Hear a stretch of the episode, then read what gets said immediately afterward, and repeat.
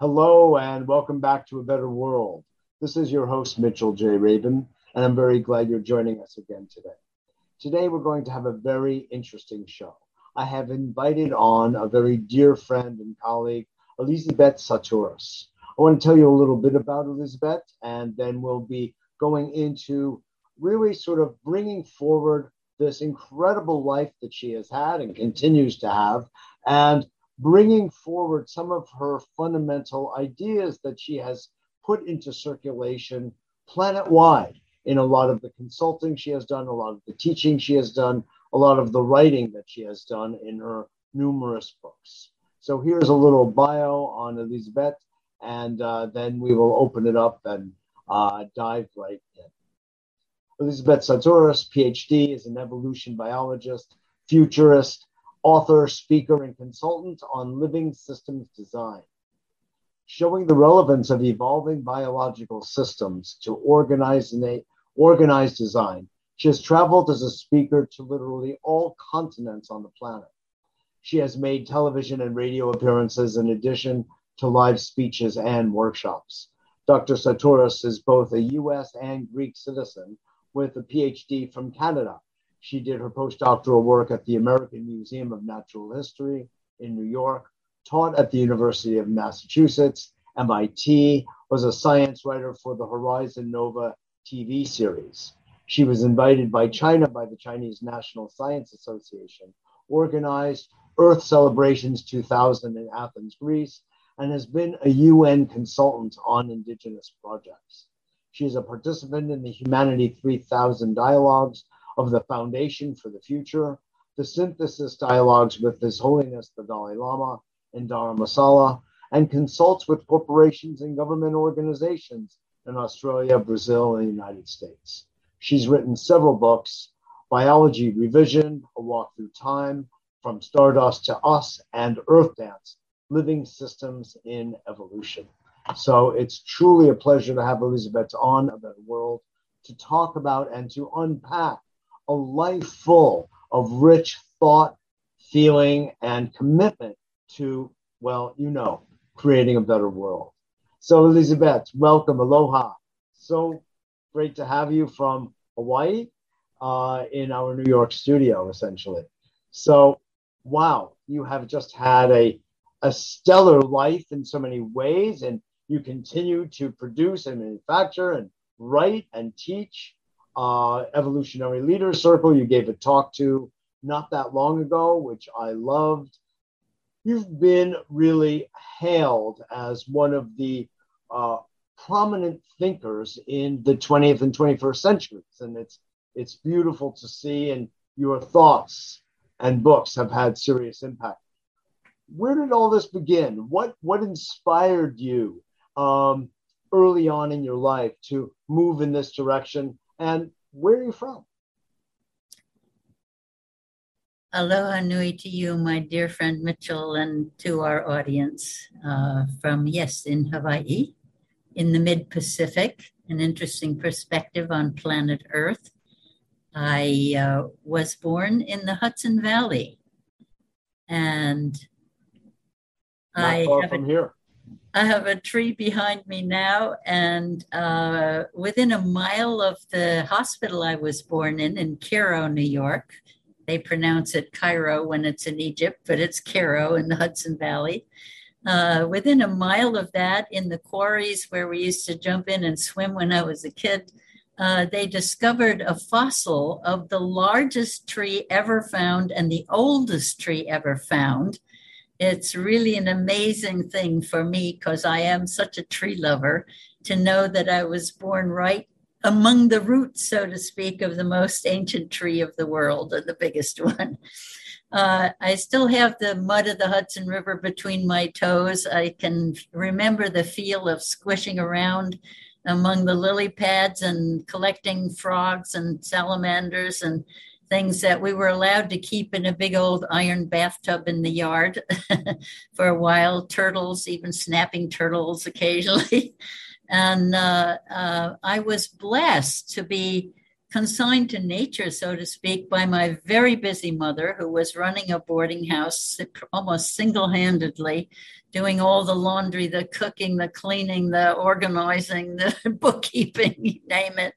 And so she, we were as little kids, we were like shoved out the door in the morning with a peanut butter sandwich or something and come back at sunset, right? it was maybe that's a bit of an exaggeration, but in the winter, my father rigged up lights in the backyard so we could keep playing in the snow until it was actually supper time since it gets dark at four o'clock in upstate New York in yes. the winter.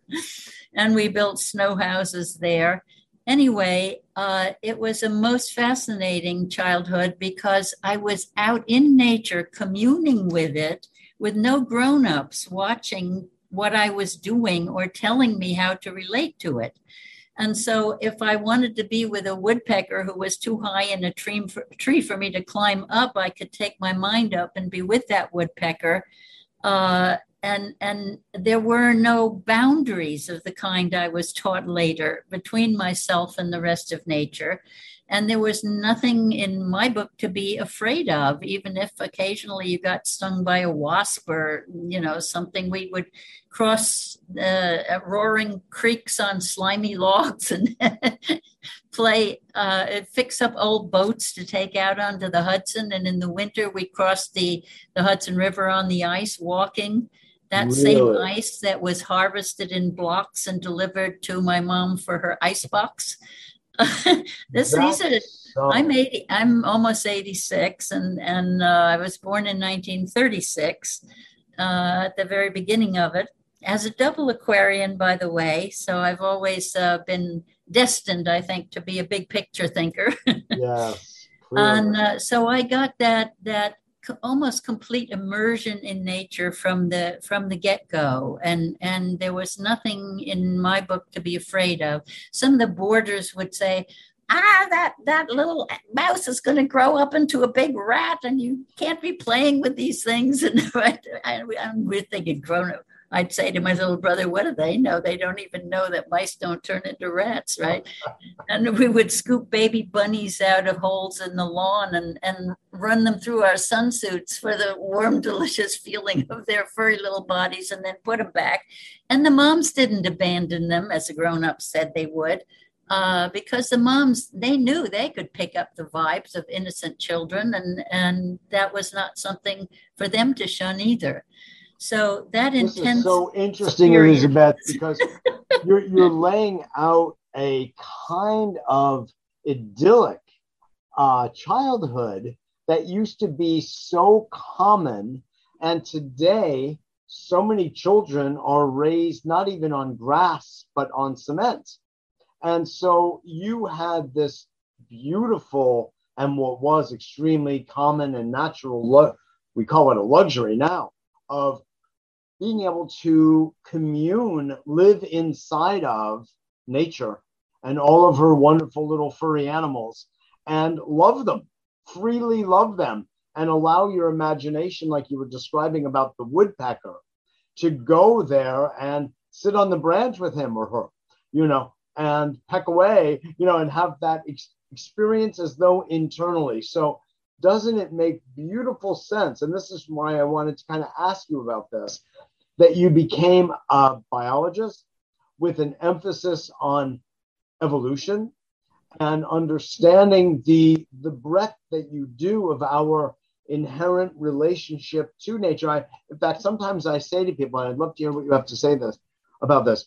We don't even have a relationship to nature because we are nature. So when you have a relationship, it's as though it's with something outside of you. But here, it's not. It's one. But that's not our usual consciousness. Our usual way of thinking is that we're here and it is there. So, your thoughts? Yeah. And uh, yes, I wanted to be a biologist early. You know, I was skipped ahead in school, and there was no kindergarten when I started school. And so I was 10 years old in the seventh grade.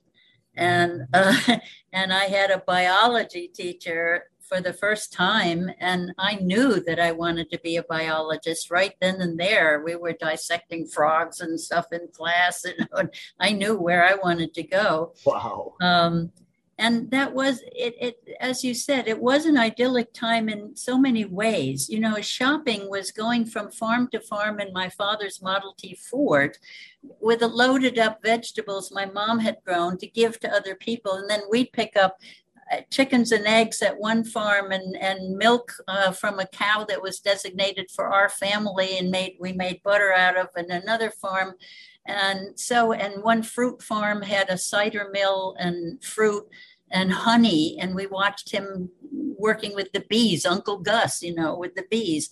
And so I lived on 100% organic food long before the word organic was coined. And we, we, we lived in harmony with nature. The entire Hudson Valley was populated by European Im- immigrants uh, you know, who knew how to farm and who traded fertilizer and food and things like that. So even though things were rationed and we had to buy illicit sugar in 100 pound bags in New York City, hidden in my father's truck, and we would sit on it in really? blankets covering it. It was black market sugar so that my mom could can all these fruits and things for the winter, right? Why was it illegal? Uh, it was because it was rationed, so you couldn't buy quantities of sugar. You could, you know. oh, yeah. Right. So uh, anyway, that that ideal, I bless my childhood. Uh, you know, and and the business of no grown-ups watching was important because no one yeah. said, "Don't climb that tree, you'll fall, you'll hurt yourself," you know, things like that. And I wrote a poem for kids on Earth Day once, uh, much later, uh, that was called No Grown Ups Watching. And it was the things I learned from climbing high so you could see far, mm-hmm. from crossing fences that said no trespassing, from walking out on the river ice in the winter. And I would followed up with we're all walking on thin ice now, and we all have to break some rules now, and we all have to have a big picture view of things you know, by seeing far. Metaphors so, galore metaphors galore, and it was wonderful. Unfortunately, my parents uh, kind of pushed me into going to art school in university, where I went at 16 because they they were they, they, you know this was a time when girls went to college to get a good husband if they went at all and and my biology didn't make sense to them as a you know, what was I going to do? Become that. Yeah. Oh, did I want to be a medical illustrator? Because I had talent as an artist, they said. Yeah. Nice. So I was pushed toward art. And I didn't get to study science until I was a graduate student, but eventually I did. Uh, it's funny, follow. it's usually the other way around. Some people get pushed into math and science and they really want to be an artist. Here, yes. it was the inverse. Exactly. So I did become an evolution biologist, and it was because I, from early as a child, had been interested in the in the questions of who are we and where did we come from and where we headed, not knowing they were the great philosophical questions of all time. Right? Sure. Uh, that I just naturally came upon these kinds of, of questions of wanting to know and assuming that the answers lay in the study of nature. I was a natural creature and I was, was, part of it. I was born in New York City, in Queens, actually. And I asked those same questions of myself very early on. Honestly, when I was four, five, and six is when I began. But because of my milieu, I was given toward more philosophy, psychology, mm-hmm. existential thought, which is, of course, my mother was training me in it at that very early age for lots of reasons. But you had a closer relationship to nature back then, and you turned to nature for answers. I taught, I turned instead to these subjects, but the same fundamental questions. Yeah, and I never wavered from seeing nature as the most phenomenal teacher for humans, and I'm still preaching that. yes, well, I turned in your direction.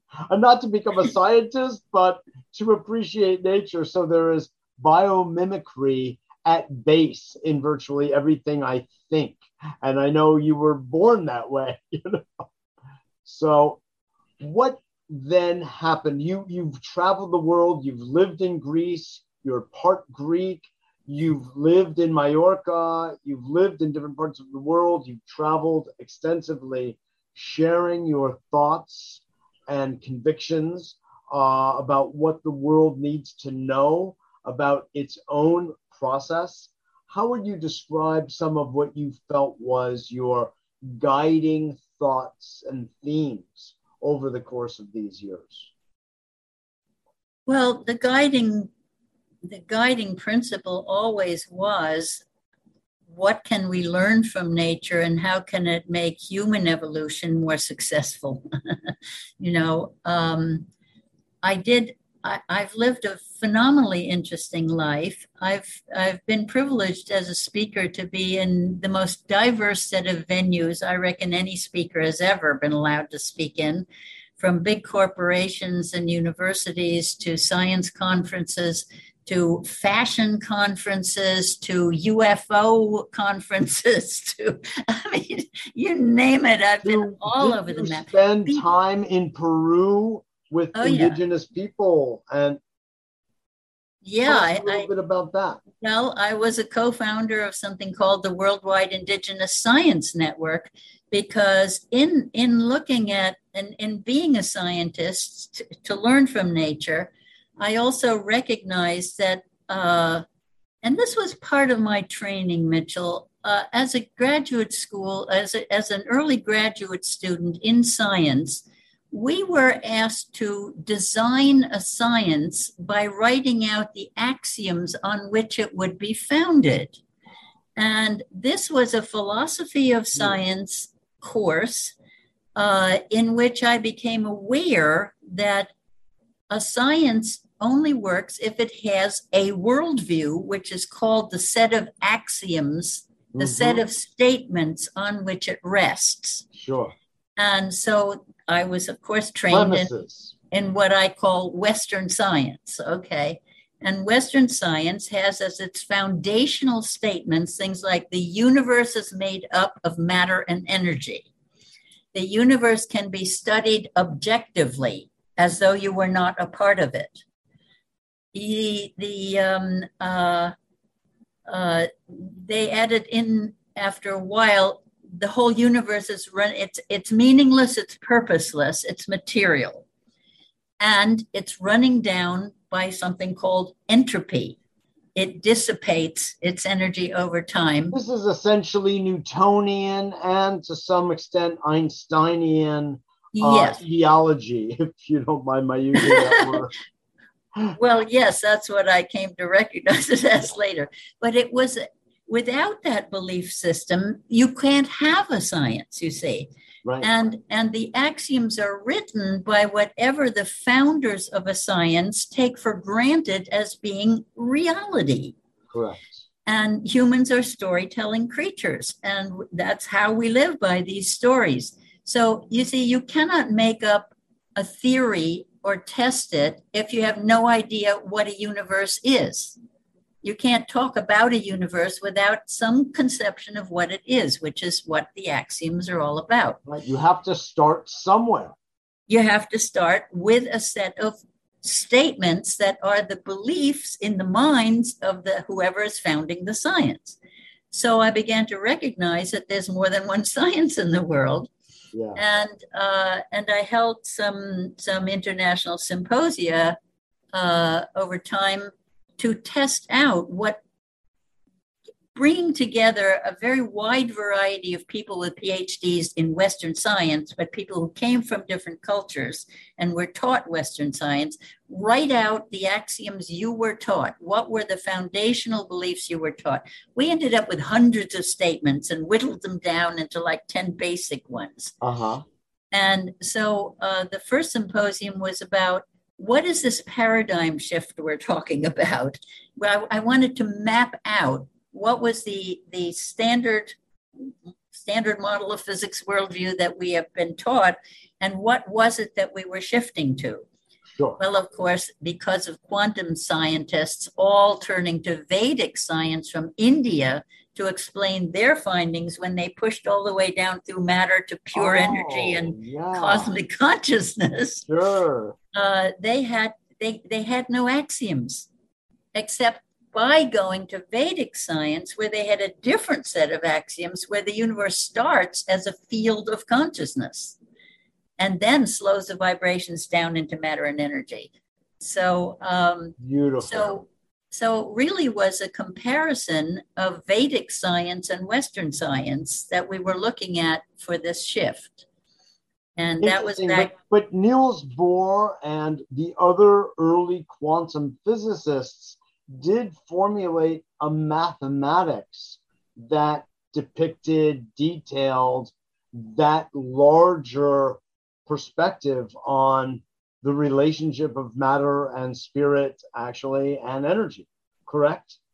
Yes, that is true. And that I had to go into the foundations of mathematics for that one. right.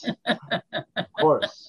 So, course. math also rests on a set of axioms. In fact, that's where we first got the word axiom, the concepts of axioms and, and uh, yes, uh, in mathematics. That, that in mathematics to say there are objects and there are relationships, right? And, uh, and, and so the, the universe is is made of things and of relationships between the things. And then I found out that some indigenous sciences had a very different view. I called, I, I ran into Benjamin Lee Whorf's work.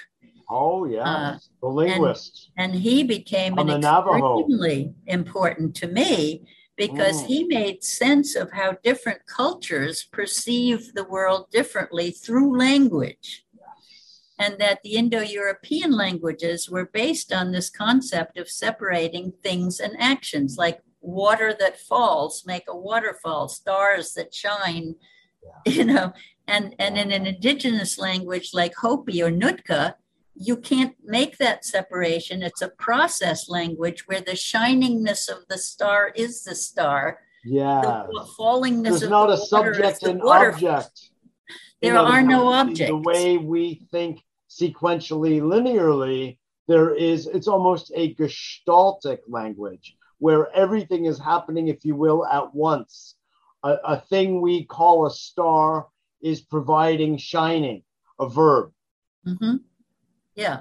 So, is that so, did, so that kind of a language would start with a concept like feasting and then bring in what will be feasted and, and who will be coming to it. And it all gets woven together in a coherent whole where everyone is aware of the planning process and the actual event and the aftermath of the event as a flow uh, through a timeline, right? Yes. With when it's always eternal now, but you're flowing through, you're you're running right. your life through that eternal now. Right? That's a very important point you're making, Elisabet. Is that is what is time in different linguistic structures? For instance, the Chinese, as far as I understand, and my Chinese is very limited, but uh, they do not have a past, present, and future as we conceive it. I mean, it's an ideogrammatic language anyway. It's pictorial. And so it's one image after another, which again is, if you will, a gestalt style in the moment snapshot of reality moving from one to another but not the way our language, you know, grammatics in English lead us.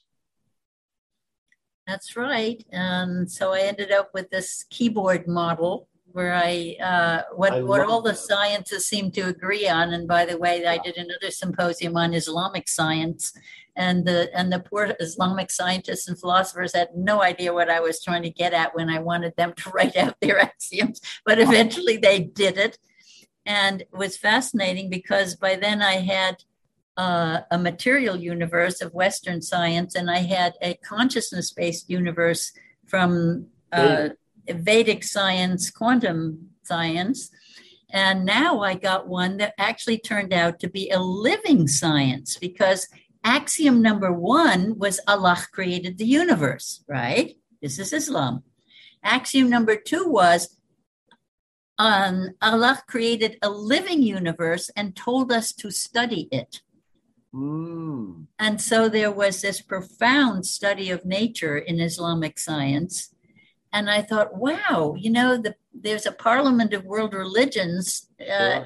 that that agree on certain fundamentals and then act as kind of interesting checks and balances to each other. Why can't we have a global parliament uh, or a, a, global consortium of sciences, including indigenous sciences? And. I wanted Taoist science to come in there and and and have them all agree that they that science is science because it rests on a set of assumptions and that you can build science on different assumptions and then have the living living nature kinds of interested sciences be check and balance on the western science which which led to a lot of technology so that you can say ah, ah but you can't have technology that interferes with nature's well-being right and that this would be really really important in the world to have the same friendly interchange among these sciences recognizing them because Western science is completely arrogant about thinking it's the only one. You're also uh, implying the possibility of a moral compass emerging from a biological understanding. And that is an entire interesting subject in itself, which is the biology of morality, just as there is the idea of a biology or physiology yeah. of altruism, of kindness, of mm-hmm. cooperation mm-hmm. that mm-hmm. neuroscience and neuropsychology are speaking of these days as a newer, better, more thorough understanding of Darwinian evolution. Well, if you want to understand ethics, study your own body. It's the most ethical consortium of cells you can imagine. if any part of the body is injured, resources immediately go there, and the rest of the body allows that to happen. Even though they may have a little less adrenaline or whatever at the moment, right. there's an awareness that the whole depends on the health of all of the parts. That is and beautiful. So you you have You're ethics, totally right. Yeah. And you have economics. I mean, look at yes, look at exactly. the economics of of uh, uh, of the of the blood supply in the blood supply. I mean, how is it that how is it that a liver can take over some of the functions of a kidney? You know, I mean, how does that happen? Except for, I mean, our understanding of stem, stem cells these days helps us understand that kind of. Wait a minute, you are entirely different organs. How can you do this? Except they do. Well, let me go back for a minute to I started mentioning I had a keyboard model that yeah, all please. sciences seem to agree somehow that the universe is made of vibrations. That doesn't seem to be a very controversial issue. At base, correct. And so, thanks to Vedic science you, for if, articulating it so well. Yeah. and uh, Sanskrit, by the way. right? You what? And Sanskrit, by the way. Oh, Talking yes. about the language affecting consciousness. Oh, yes. And so, what uh, if you just arrange vibrations in a sequence? You can use the metaphor of a keyboard, an infinitely long keyboard, right? And so, if you put matter in the low keys, the slow vibrations of matter in the low keys, and then move it up into electromagnetic energy as you go up the keyboard, by that time, Einstein showed us hey, energy is matter, matter is energy. You can transpose the music up and down between these two, right? And then Western science gets stuck. It can't go higher up in the keyboard because things get less and less material as they, as you go up the keyboard into mm. mind and consciousness. And because Western science decreed that things are real only if they're measurable, to be measurable required a matter, an instrument made of matter. So you can't measure the consciousness, the spirit, you know, that end of the keyboard, you're stuck. the Eastern sciences started at the other end of the same keyboard, the same universe. Yeah. And so they, as I said before, they can slow down and see how you get eventually you get uh, we're up to zero point energy. That's the highest mm-hmm. we can reach. They can go back down to through zero point energy to electromagnetic energy to matter, right? With no problem. So the Taoist keyboard, for instance, is exactly that matter energy spirit. Just what I was uh, thinking. Yeah. Yeah. So uh so and and Taoism is very much about the human in nature role. You see, so that was why I thought that was the important fourth one to have after the material universe, the consciousness based universe, the living biological universe, and then the one that connects humans to nature. That's right. And really asks how do Heaven, we man, and exist earth within one that unified field in the Taoist yeah. worldview. So, so that one is very much about the context of nature. Yeah. And and I remember my son, you know, long ago asked me, why do you have to talk about the whole universe to explore anything? And I had to think about that. And I said, you know, I think it's because I'm a context chaser. Yeah. I said, you know, a, a, a, rose is a very different thing to a donkey or to a perfume manufacturer or to a lover or to a gardener. Yeah. Uh, it depends on the context that this rose is perceived in. And it looks very different to a cat and to a rat and, you know, to a tree, perhaps. Um, so uh, chasing that Very once you get point. to a context, you see you find that that bubble has a larger context and a larger. So as a biologist, if you're into you know particles within molecules within atoms and molecules and then cells and then cell groups and organs and tissues and bodies and communities and societies and planets and you get all the way up to the universe chasing contexts. exactly. You you and it begs the subject of fractality. So understanding that as a biologist, if you're looking in a microscope, you have one universe and then you continue to expand outward, you know, and have a different sort of relationship to and identity with an ever expanding universe, which of course is another fundamental axiom of what I believe you've been pointing to all along. so, we're big picture thinkers and we like to look at contexts. And there are so many things that are easier to understand when, when you come from that perspective, where you're always looking at the role of the individual in relation to the community as a whole and where you know a few years ago the the evolution biologist Tamsin Woolley-Barker pointed out that true social species have only evolved six times in evolution. And four of them are the insects that we know about the ants and the bees and the termites you know. oh really? Right. And then and then oh, that leaves only two more. And the only two I'm getting beyond nervous. the insect world are blind mole rats, oh. which live by the millions in underground colonies with very structured societies. Blind mole rats and humans. I knew we were in there somewhere. and this is this is great because she comes along at a time when evolution biologists are beginning to get that cooperation is way more important in evolution than competition, which is always there. But uh, but sure. there's for me personally, I started calling it a maturation cycle, where where species and whole epochs move from from uh, comp- hostile competition to mature collaboration. Yeah. And where crisis is always the opportunity from getting through that shift, which we're now in ourselves. And so uh, David Sloan Wilson, after E.O. Wilson, and they're all coming out with these concepts of altruism and givingness and Very sharingness true. and and cooperation. And that's why humans have been successful because these naked apes had to get together in groups in order to survive in you know after big ice ages or during Predation. big ice ages with giant sure.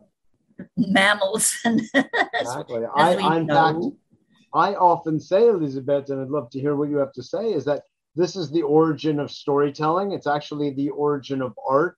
It's mm-hmm. the uh, beginning of theater.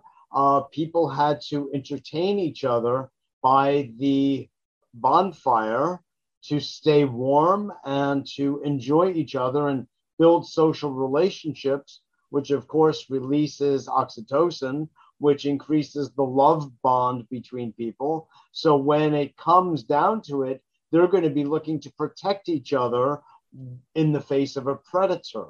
And then it goes down another micro step to the importance of smiling and laughing and embracing, hugging as a, an important part of evolution. Not to they mention, do, they course, knew oxytocin. sorry? They, they understood oxytocin. They understood it, right? Long before they had blood. Named it. That's right. But you know what's interesting is that um, if you play the whole keyboard and you know you're not a body with a mind, with a soul, with yes. consciousness, but yes. that you are a body mind consciousness, you also, um, at least I had to distinguish between communication and communion.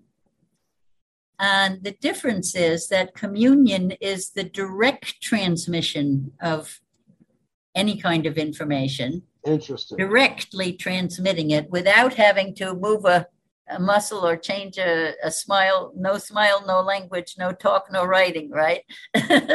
you can commune.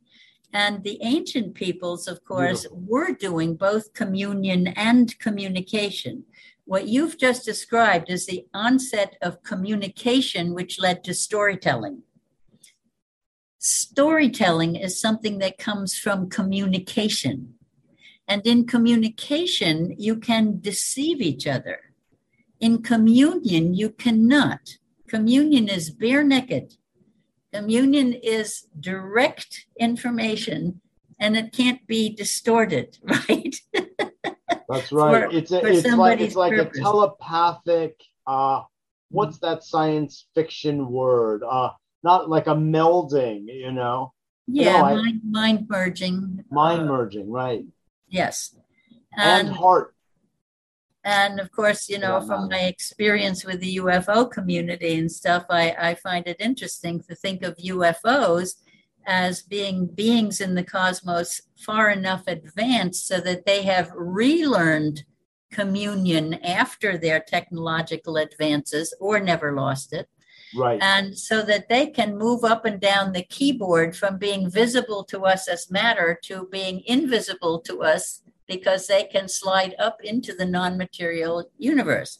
And everyone I know who's ever been on a spaceship, and the very few people I, I think I only know one person who was actually taught to drive one, uh, but I've heard of others and and those that learn to drive them all i knew we had to talk about this you know? they all say the same thing mitchell they merged my mind with the sauce with the flying saucer with the vehicle i was in and then i could steer it through wherever i wanted to go and and uh Yes. I'll tell you the, the first person, the only person I know who did this is Nassim Haramein.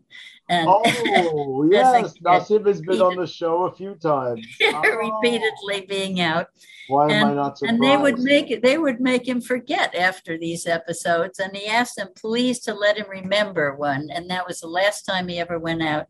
And he remembered how they merged his mind and he, how he panicked when he was suddenly the ship and nothing was holding him up. So he, you know, exactly. Was, he had to calm him down and, and make him understand that this was fine and he could now go wherever he wanted to go. Um, but, and I laughed and I asked Nassim, I said, Do you think that's why people see UFOs going every which way in the sky? Is that another human kid learning? yeah, right. Free driver's license, you know. Um, you know, in uh, Star Wars, we have that phenomenon. I mean, I think they took it from reality, UFO reality, which is, you know, Luke Skywalker being instructed to just feel his way by, you know, through these like tunnel areas and mm-hmm. to guide the ship accordingly. That he cannot do something. So here we come back to Taoist science, if you will. Yeah. Not to do something, but rather to intend it and allow it to happen, which mm-hmm. is a mm-hmm. whole different Weltanschauung, a whole different worldview, of course, yes. to live that way. Absolutely. Right? yeah. So you were uncovering this as a scientist for all of these decades, Elisabet. And, you know, I'd like to actually go back to, uh, we're beginning to run out of time a little bit here, but. Oh, uh, call, call, uh, I, put, put us on pause for a second. Oh, sure. Hello.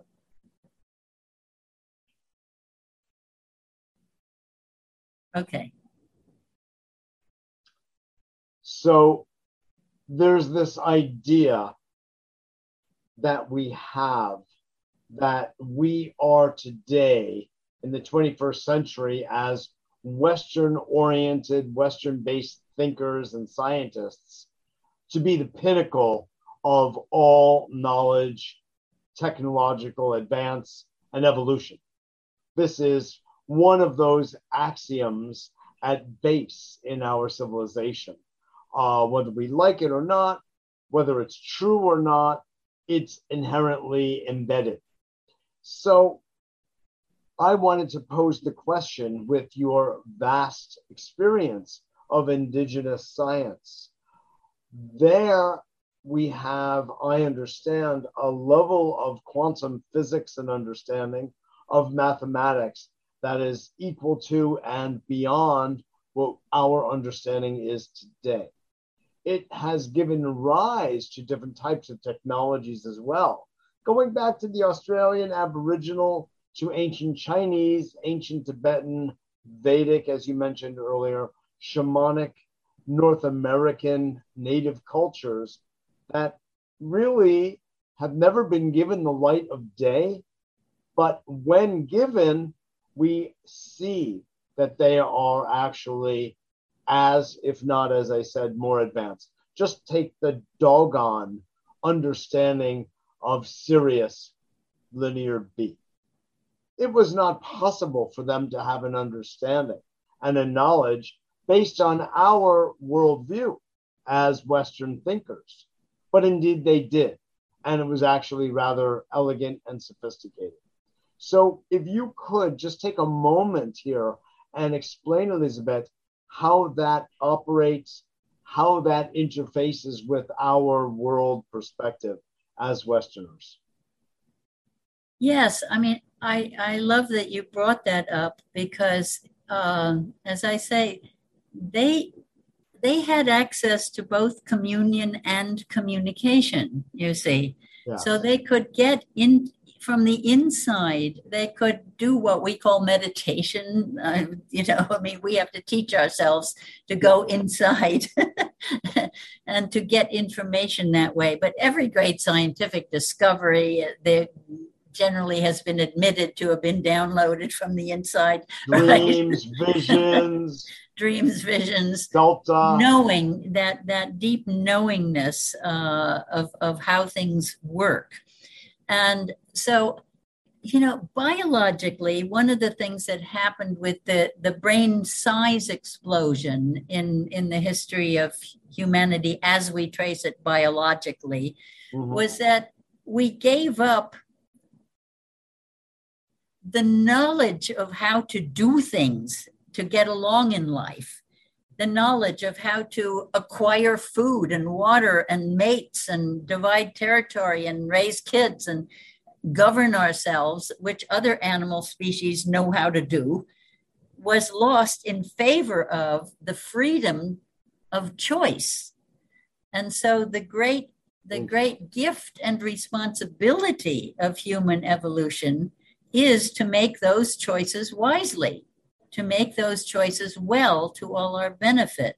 Mm-hmm. Now, nine over 90% uh, well over 90% of hu- what we call the history of humanity biologically, we were hunter gatherers where we didn't mess nature up beyond spitting pits along our hunting paths to, so that we'd have extra fruit there or whatever, right? Which was a kind of planting. Na- natural, easy agriculture.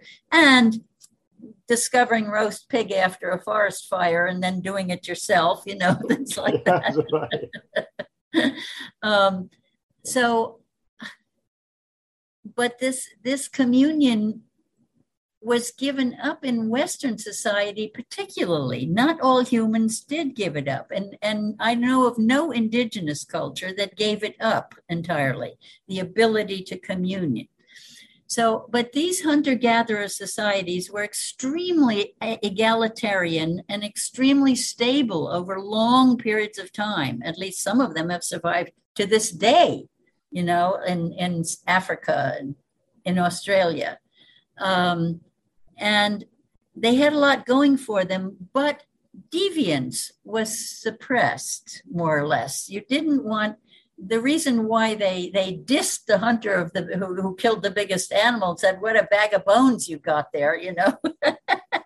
was so that he wouldn't get a fat ego and try to make himself more important than other people. Yes, interesting. And so there was a cap on how much ingenuity and, and individualism could happen in those cultures. Mm-hmm. Now, to me, the peak indigenous cultures were those in the Andes and uh, and in Mexico, some of these high Inca and and uh, Mayan. civilization, Mayan civilizations, and then the Haudenosaunee Indians on the turf of the Hudson River, right? The, which Oh, is yes. basically Mohawk territory. Yes. They were the only ones, to my knowledge, ever to devise a true democracy.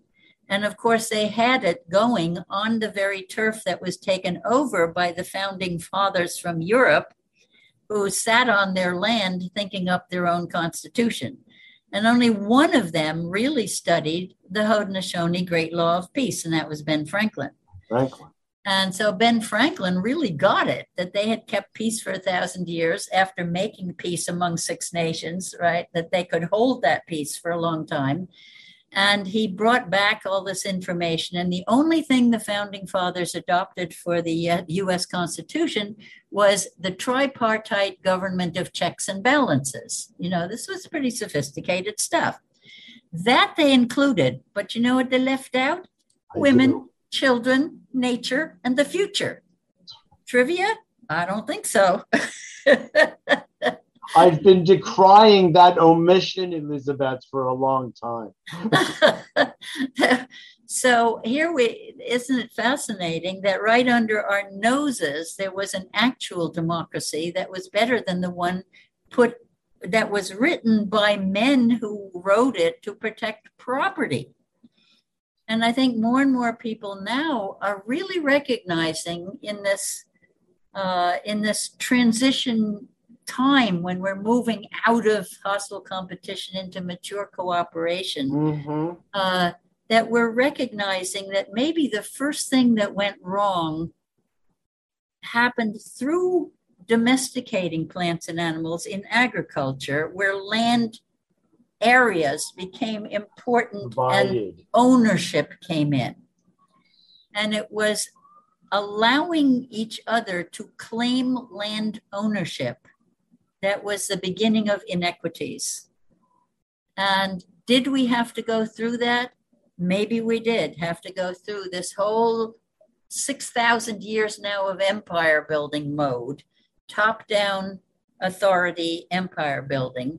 And that's we're now in the middle of the last gasp of this empire building where And patriarchate. certain patriarchs are building trying to to develop a true global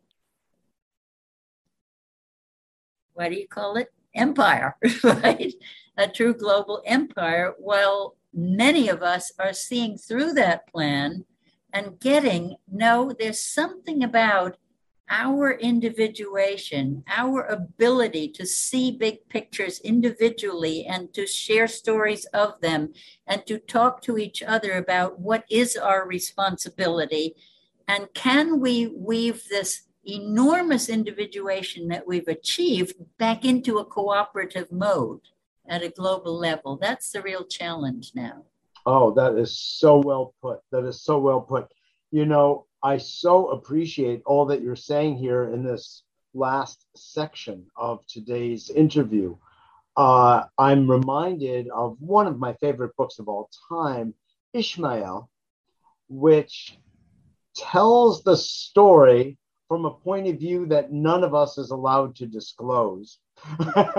it's that secret, that tacit agreement all readers of that book come to, uh, so as not to, you know, give it away, so to speak. Uh, but one of the fundamental foundational points is that when man divided up land was the beginning of the end.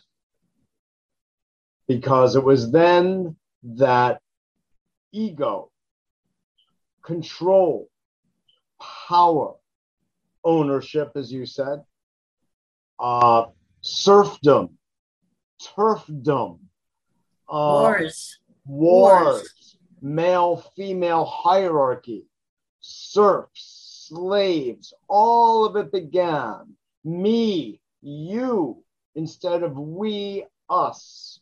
All of this emerged out of that space. And we've been paying the dearest price ever since. And it is just the opposite, as I understand, of indigenous wisdom and understanding and approach.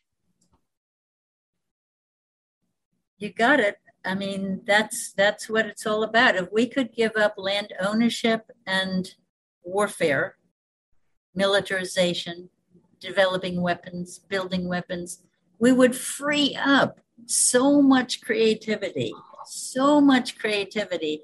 And and but we've got to make caring and sharing as exciting as warfare has been. You see, that's very yeah. interesting because yeah. you, you catch young men and adolescents with with things that are loud and noisy and move fast to go bang bang blow testosterone over the top.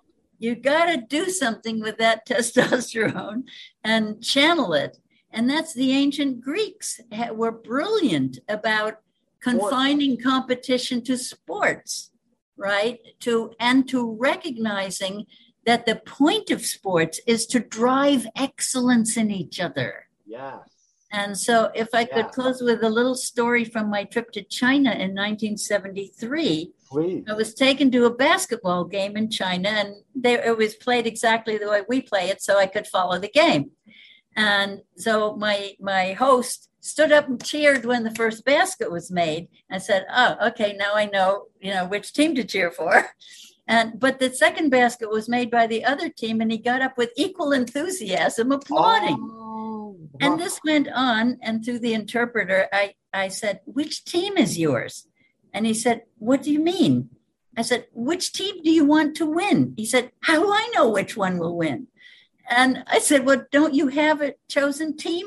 He said, No, why would I? And and then, you know, I got the explanation. And Mao actually wrote an essay on on uh, this subject of cooperation and and uh, uh, that the point of the sport is to drive excellence. And I actually tried a school to try don't say anything to the teams, but coach the parents before the game. Tonight, we're going to cheer excellence. You're going to cheer for everybody who makes a point on both sides. And the team that makes the most points is going to give a party for the other team to thank them for driving them to the extra excellence. That is and I said, beautiful. What if we did this in our oh, schools? Oh, God, Elisabet, I love it. You know, I'm a tennis player and a paddle tennis player. It's a sort of an urbanized version of tennis and uh, I play as often as I can. And I've got to say, there is that attitude that you've just so well described. We go with our full hearts and minds and bodies to win. And we know that we want to play people who are as excellent as possible to sharpen our wits and skill set. And during the game, as well as after the game, we are always acknowledging the beautiful shot or beautiful point the other person on the other team made, as well as our own partner. In other words, it's this, this cooperative field of, I'm going to say, love and communion, as well as some communication, you know? So you really hit it. That is a beautiful story about the basketball in China. I did not know that, and I'm thrilled to hear it. Well, you know, you and I are going to have to pick this ball up, no pun intended, and run with it uh, because there's so much more to share. And you have just brought so much intelligence and creativity and heartfelt commitment to creating a better world, if you will, to forward that I just want to acknowledge you for that and a life committed to positive outcomes for our species and for all species for that matter, all sentient life. And um, from my heart, I thank you. Aho to that. Aho. And we will continue. I'll have you on again. Thank you. Aloha. Aloha.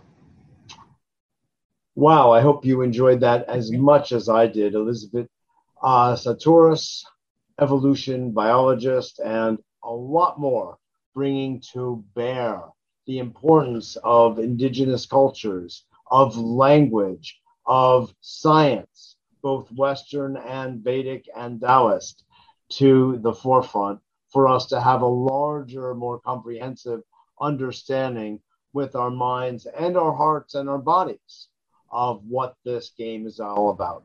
So thanks so much for joining us. This is Mitchell J. Rabin for A Better World, and I look forward to seeing you all next week.